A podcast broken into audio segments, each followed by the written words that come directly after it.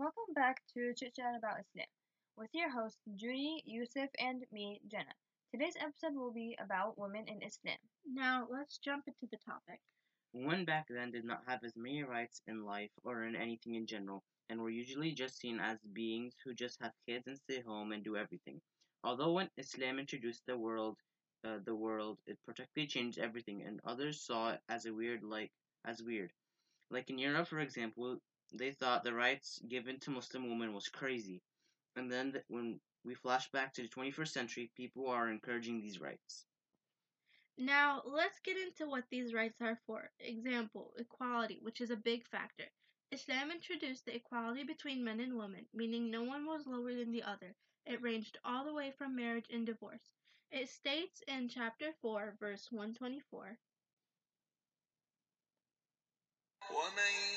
يعمل من الصالحات من ذكر أو أنثى وهو مؤمن فأولئك فأولئك يدخلون الجنة ولا يظلمون نقيرا But those who do good, whether male or female, and have faith will enter paradise and will never be wronged, even as much as the speck on a date stone.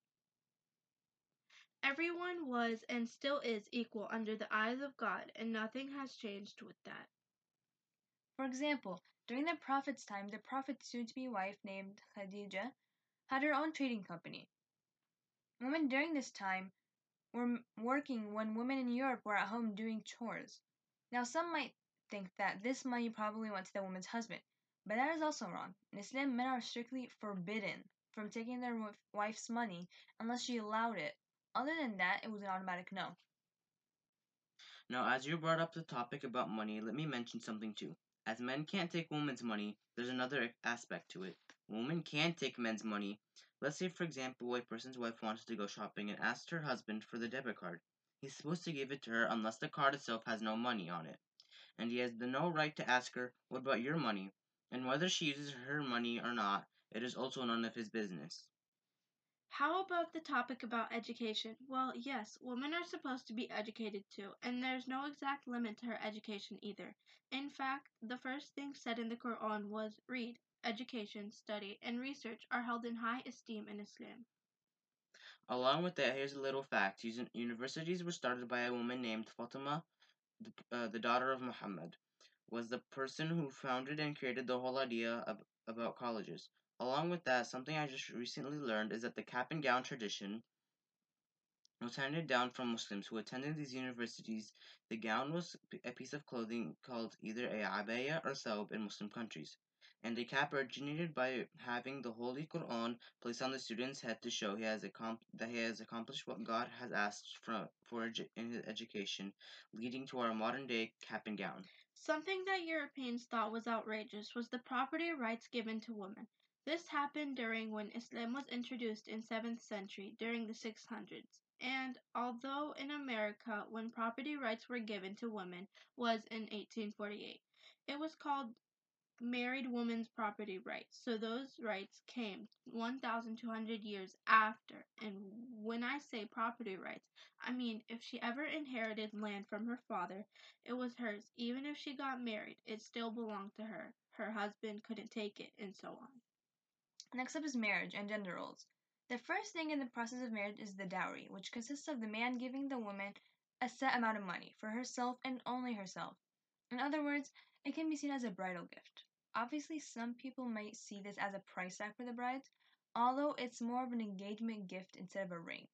Next, gender roles. And not much is asked of women in Islam except for two things, which is to be loyal to her husband, for example, like not seeing anyone else, not cheating on him, things similar to that.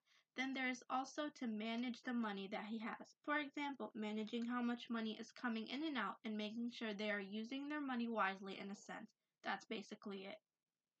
Now, some couples decide to start a family, so when the couple has a kid, the only thing added to the list is raising their kid on a Islam, which is a job split, split between the husband and wife.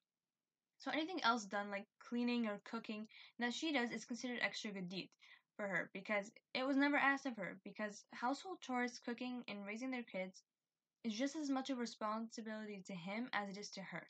Something also important to mention is the difference between culture and religion. In religion, we in religion we explained what is asked of women, although in culture things might slightly or drastically differ. First off, culture can be defined as a cu- as a custom to a group or nationality, and not every nationality has the same custom as another group or people might have. For example, in some cultures, it is seen that women are asked to be in charge of household chores and cooking while raising the kids is split amongst the two. While in some cultures, women and men are given equal tasks, some even decide on having who works and does chores and the other staying at home and does more. It just depends. The only problem coming from this is acting as though both are the same thing.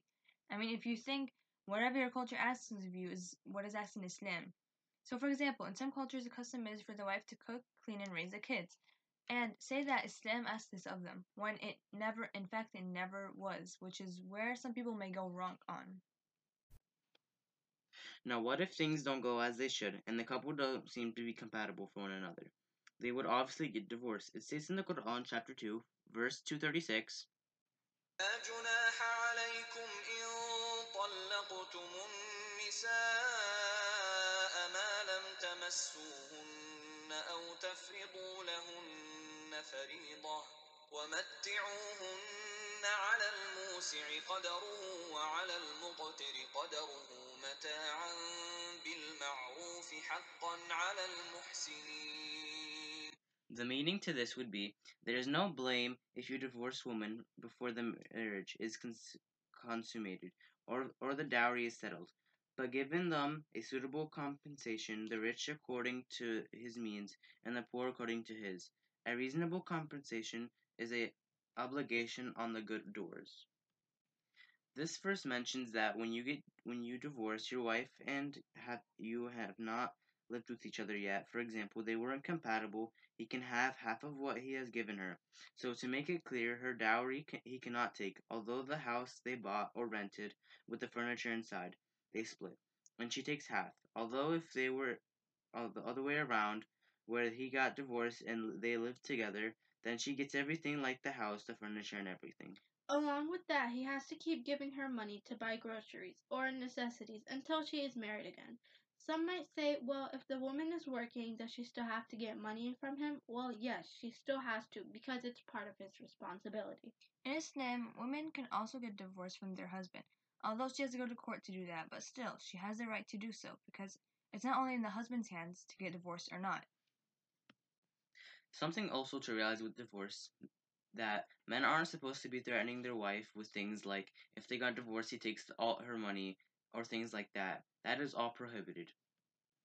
So let's review what we just discussed. I'll start. We I'll start. We discussed first off the equality between men and women. We also discussed how women back then and till now in Islam are allowed to work and get educated. We even mentioned some Muslim women known for this, like Fatima and Khadija. We also discussed how a woman's money is always hers, and her husband has no say in that money whatsoever. Although his money she has all access to. We also mentioned property rights that women property rights to women that also her husband was not to take. We later mentioned divorce and how the woman owes, owns everything if they've lived together or if they haven't. Then she would get half. Along with the dowry he has given her, only belongs to her. Something also to keep in mind is that he is not allowed to threaten her with anything just because she wants to get divorced. I hope you guys enjoyed this episode of Chit Chat about Islam, and if you enjoyed it and want to hear more of our episodes, then go ahead and subscribe to, and get notified whenever we post something new. Also, spread any benefits you learned from this episode because you never know if, if it actually helps someone with this information. We're trying to build a peaceful community here and around us in the world. Also, go ahead and rate the episode and tell us about anything that would make your experience better in the comments, or give us ideas on what else you would like us to chit chat about. I hope you guys do not miss out on next time's episode, so see you guys next time. Bye.